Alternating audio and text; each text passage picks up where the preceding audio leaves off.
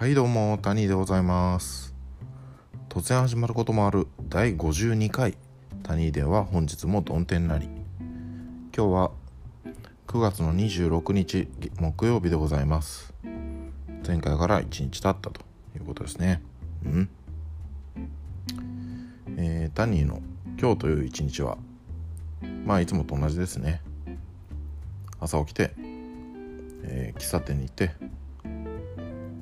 で今日はちょっと頭が動いたのでね、えー、このラジオで話すこととかを考えたりしてで昼頃に戻ってきて、まあ、ちょっとだけ寝て、えー、現在14時になろうかとしている、うん、まあそんな感じでございますね。うん、でまあ暇なので録音を始めちゃったという感じですね。はい。ぱり。こんな感じのサイクルで来月中旬に果たして復職できるのか。不安感は拭えませんけれども。まあね他になんかやることも思いつかないのでしょうがないですね。はい。まあこんな感じで引き続きやっていきたいと思いますけれども。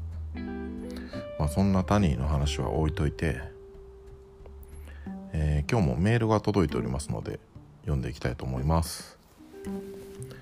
まずは、えー、タニーに質問ということでラジオネームおかず大好きボブキャット。はいいつもありがとうございます。タニーさんお疲れ様です。お疲れ様です。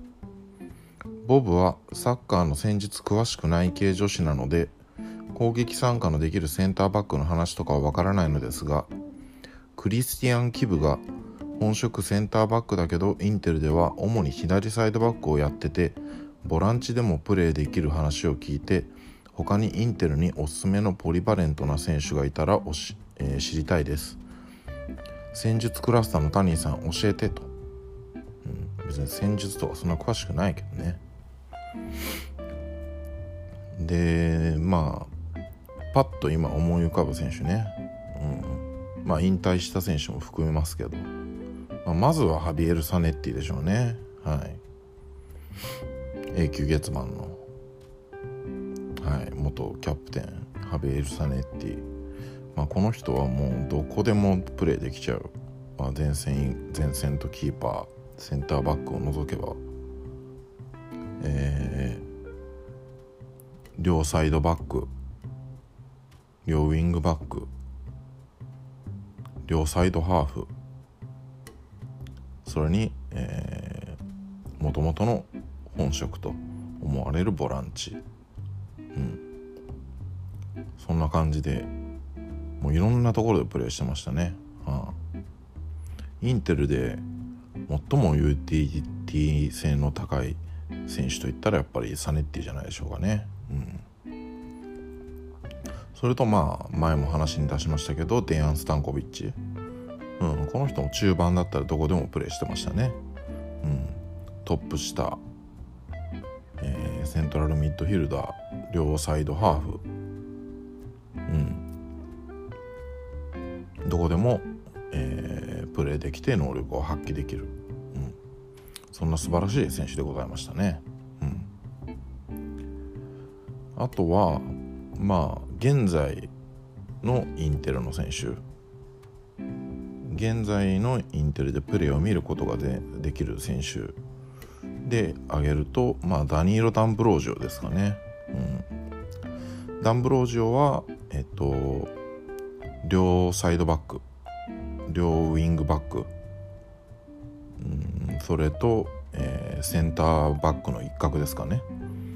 そんな感じでこの人も複数、のポジションでプレーができる。うん。まああのー、現在はバリバリのレギュラーっていう感じじゃなくなってますけど、えー、ベンチにいたら非常にありがたい選手でありますね。うん、あそういえば 第5節ではゴールも決めたんだった。うん、第5節は、えー、ビラーギからのクロスにビラーギインテリ施設移籍後初先発したね。ビラギからのクロスに、えー、ランブロジョが合わせてのゴールで1対0でインテル勝利。開幕5連勝素晴らしい、うん、開幕5連勝なんて何シ何シーズンぶりでしょうかね、うん、これ私私試合見れなかったんですけど。うん。まあ結果だけ見てよかったなと。じでございますね。うん。まあそうですね。おすすめのポリバレントな選手といったらそんなところです。なんで今まあプレーを見る見ることができるのはダンブロージオかなっていう感じですね。はい。それから、えー、第50回の感想ということで。ラジオネーム水中キャンプ。はいいつもありがとうございます。タニーさんこんにちは。こんにちは。第50回は記念すべき回ということでメールがたくさん入ってよかったですね。しばらくぶりで戻ってこられたリスナーの方もおられたようで何よりです。どなたかのメールにも書かれていましたが私はタニーさんが何か一つのテーマを深掘りして語られる回がとても面白いと思います。音楽でもサッカーでも映画でも日常のあるあるネタでもタニーさんが語れるテーマなら何でも OK です。そうすればタニーさんのお仲間だけでなくタニーさんを知らない初めてのリスナーさんも楽しく聴けるのではないかなと感じました。ところでそろそろ運動会の季節ですが、えー、タニーさんは何か運動会の思い出などありますか？リクエストですが運動会にぴったりの一曲を一曲をお願いします。それではまたと。はいありがとうございます。うん何か一つのテーマに深掘りね。まあ深掘りできるって言ってもまあ音楽とサッカーと映画ぐらいしかできないですけど。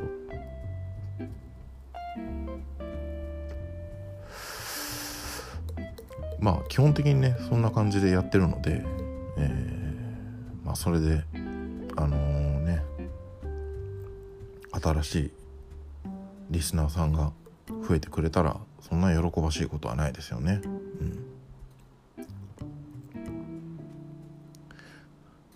ん。でそれと運動会の思い出ね。はい。これは私ろくな思い出ございませんね。はい。私身体能力が非常に低い運動音痴なのであのねなんか運動音痴って2種類いると思うんですけど身体能力低い系とあの何て言うんですかね。運動センスがない系。うん。身体能力低い系は単純に足が遅いとかジャンプが低いとかそういう感じ。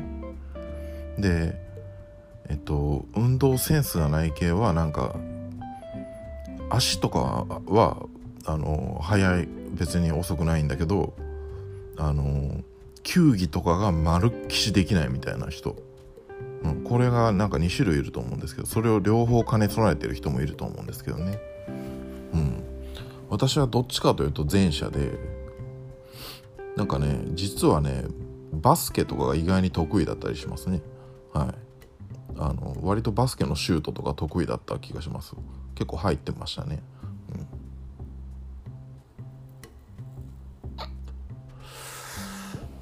あとなんか小学校の頃に少年野球とかやってましたね地味に。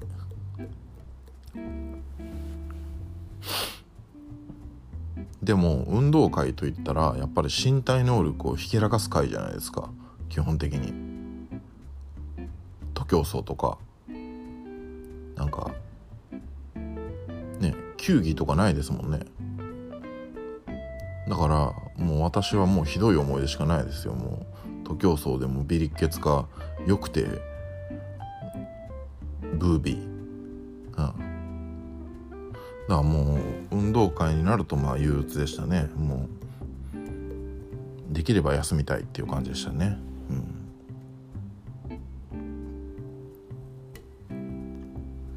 だから仮に子供ができて子供がいてで運動会にその子供の運動会に見に行くのも嫌やと思います、うん、自分のとらなんか嫌な時代を思い出しちゃうしなんかねあの父兄の方も参加するようなやつもありますしそこでまた身体の能力の低さをまた露呈しなきゃいけないという苦行を味わわなきゃいけないので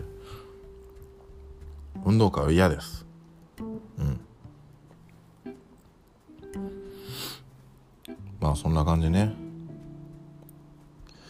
えー、というところで、えー、ここで一曲挟みたいなと思います。えー、水中キャンプさんから、え、運動会にぴったりの一曲をお願いしますということでリクエストありましたけれどもそんなのはね分かりませんね。あのあれじゃないの。運動会にぴったりの曲ってあの「てててててててててててて」っていうあのあの曲ぐらいしかないんじゃないのぴったりの曲ってあだから分かんないのでまああの楽しげであのノリがよくってあの何て言うんですかね体が動き出しちゃうようなまあそんな感じの曲をかけたいなと思います。えっ、ー、と今日はね、えー、スティービー・ワンダー、うん、スティービー・ワンダーの「For Once in My Life」という曲ですね。はい、今日この曲を聴くとね私はねちょっとなんか元気が出るというかあの若干テンションが上がるようなそんな気持ちになりますね。はいということで、えー、スティービー・ワンダーの「For Once in My Life」です。どうぞ。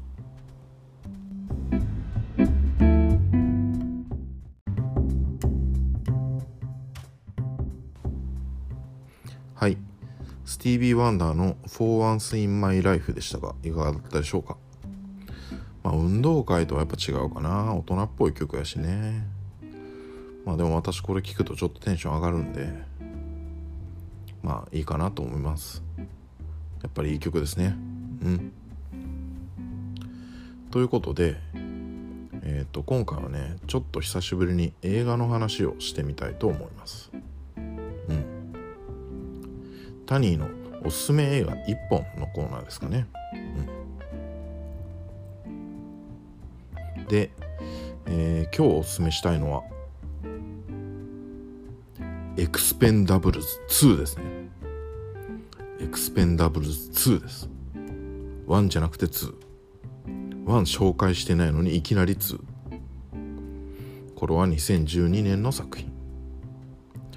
まあ、エクスペンダブルズといえばね、もう言わずと知れたアクションスターが勢ぞろいしたような、まあとんでもぶっ飛び作品ですよね。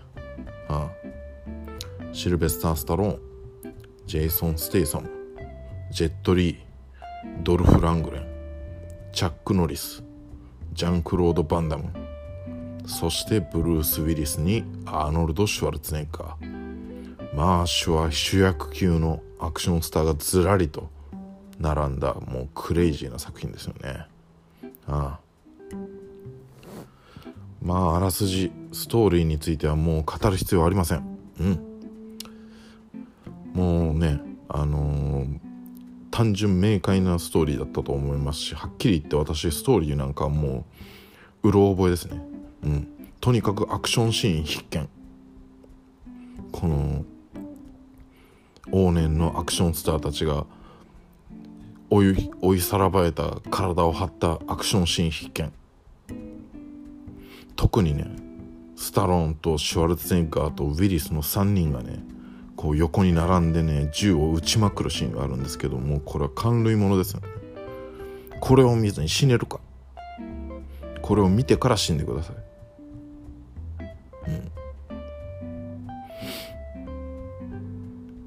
だねまあとにかく痛快。うん。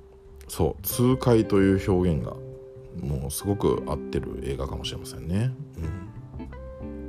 スカッとしたい時におすすめ。う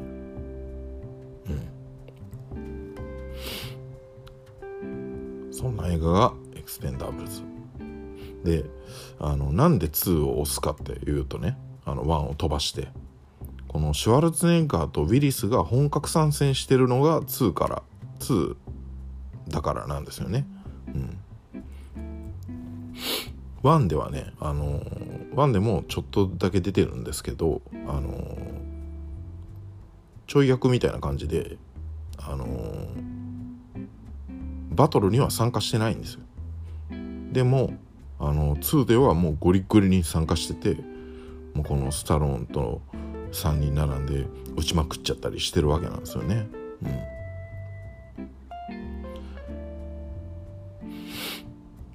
でまあねエクスペンダブルズなんていうとやっぱりねこのどうせスタローンとかがバンバン打ちまくってるしょうもないアクション映画やろうみたいな感じで避けて通ってる人多いと思うんですよ。いや実際そうなんですけど実際そうなんですけど見ていただきたい。まあ面白いから。うん。まあ面白いんだから。なもう笑っちゃうぐらい面白い。これを見ずに死ねるか。そう。でねあとねちょっと触れておきたいのはチャック・ノリス、うん、さっき名前を挙げたと思うんですけどチャック・ノリスという人。でこの人はねあのー、まあ作中ではローンウルフっていうね異名を取る一匹狼ブッカーっていう役を演じてるんですけどこの人はねあの主に80年代のアメリカの作品に多種多数出演してたアクションスターの一人、うん、そんな風に言えると思うんですけどね。であのー、なんか他の人に比べるとチャック・ノリスってあの一昔前の人だからあのなんでノリスがエクスペンダブルズに参加してるんだろうって思ってちょっと調べてみたんですけどね。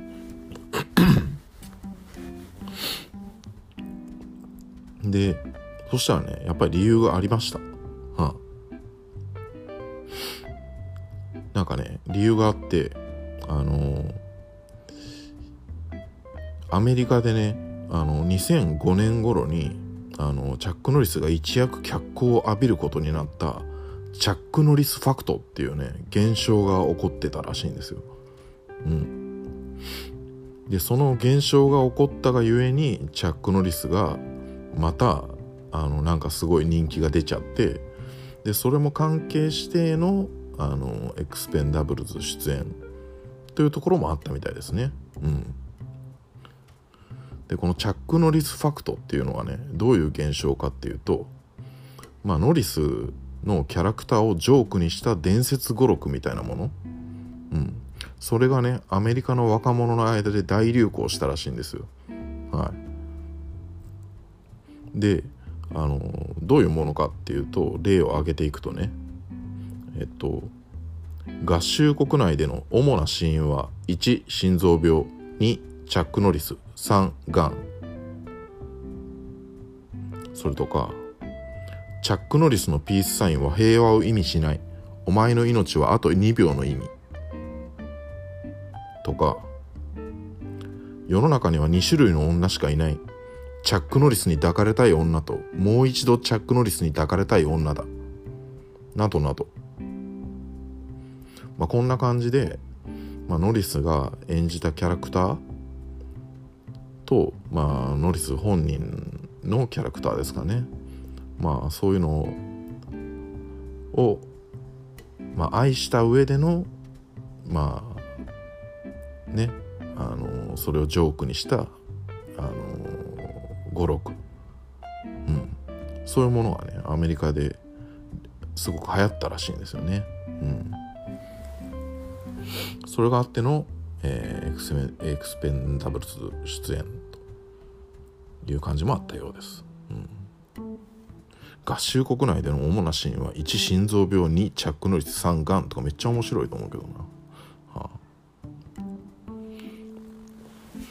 で、えー、作中でのチャックノリスね。さっきも言った通り、えー、一匹狼ブッカーを演じ演じてましてね。あのー、結構ね渋い感じのあのいい感じの役を演じてますので。うん、チャック・ノリスに注目して見ていただきたいですね。うん、うん、でこの人この人が、えー、合衆国内での主な死因になってる人なんだってあの思ってほしいですね。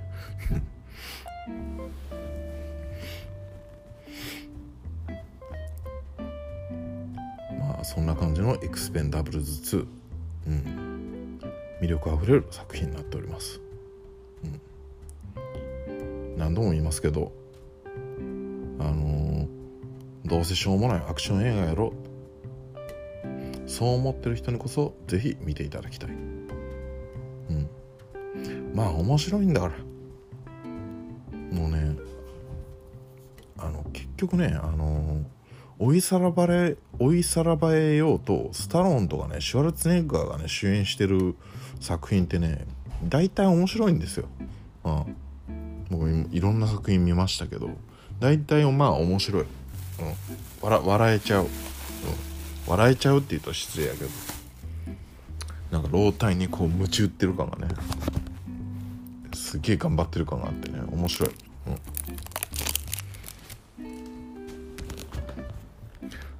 酒のつまみにもちょうどいいですしね。何も考えずに見れるから、うん、これを見ずに死ねるか。そんな感じのエクスペンダブルズ2でございました。うん。まああのー、2見るんだったら1も見たいという方はぜひ1を見てから2を見てください、うん、1も面白いです。はい。ということでえっ、となんだっけ？タニーのおすすめ映画1本のコーナーでした。はい。ということでですね、えー、今日もタニーが選ぶ今日の1枚のコーナーに行きたいと思います。今日はですね、えー、ハンバートハンバート。うん。ハンバートハンバートの、えー、5枚目のアルバム「道は続く」というアルバムですね。はい。これは2006年の作品。えー、これぐらいの時期ね私ハンバートハンバートにドハマりしてましたね。あのものすごい聴き狂ってた気がするんですけど、えー、ハンバートハンバートが、えー、どんな人たちかというと、日本の、えー、まあ、男女2人組のデュオですね。はい、えー、男性が佐藤亮生さん。えーボーカルギターの他にフィドルやらマンドリンやらいろいろできるんですけどね、えーえー、女性の方が佐野優穂さん、えー、ボーカルの他にはハーモニカ、うん、あとなんかへんてこな楽器とかなんかいろいろやってた気がしますね、うん、でこの人2人夫婦なんですね。はい。であの私が好きだった頃はまだ夫婦じゃなくてあの結婚したっていうのが分かった時にねやっぱりそういうことなんかいって思ってねなんかすごいがっかりしたような気がしますね、まあ、しょうがないですけどね。うん。でこの人たちの作品の魅力。うん。まあ一言で言うとシンプルですかね。うん。シンプルで味わい深い。これですかね。うん。メロディーもやし歌詞もやしアレンジもやしあのね本当にシンプル。あの無駄な飾りっ気がない。飾らない。うん。で特筆すべきは歌詞かなやっぱり。あの私前にもねあの歌はあの歌詞を聞かないって言ってたと思うんですけどあの音の一部ぐらいにしか聞いてないって言ったと思うんですけどこのハンバートハンバートも歌詞がスッと入ってくる。あのやっぱり歌詞が歌詞がねすごいシンプルだからだと思うんですけどでシンプルで切ない。うん。だ大体切ないですね。この人たちの曲は。うん。だからねなんか胸にこう刺さるようなそんな感じがしますね。はい。でまあ、そんな感じのハンバートハンバートの、えー、数ある作品の中で、えー、私何枚か持ってますけどその中で一番好きなのがこの「道は続く」という作品。これはまあいい曲揃いですね。うん本当にいい曲ばっかりです。特に特筆すべきは「えー、おかえりなさい」という曲。これはねえっと通常はハンバートハンバートは、えー、女性の佐野優穂さんがボーカルをとってるスタイルなんですけどえっと「おかえりなさいは」えー、男性の佐藤良生さんが、え、ボーカルをメインボーカルをとってる。この曲がまあいい曲。うん。なんかね何回か聴いて泣きそうになったような覚えがありますね、うん、これ本当に名曲だと思いますね、うん、で「不思議とハンバートハンバート」の名曲ってねなぜかあのメインのえっと佐野さん佐野優穂さんじゃなくってあの佐藤良生さんがメインボーカルを取ってる曲の方がなんか私は名曲が多いなって思いますね。なぜか知らないですけど。うん。はい。ということで、えー、ハンバートハンバートの「道は続く」からは、えー、リンゴ。それと、えー、日が落ちるまで。それと、えー、先ほど言った「おかえりなさい」この3曲を流してみたいと思います。どうぞ。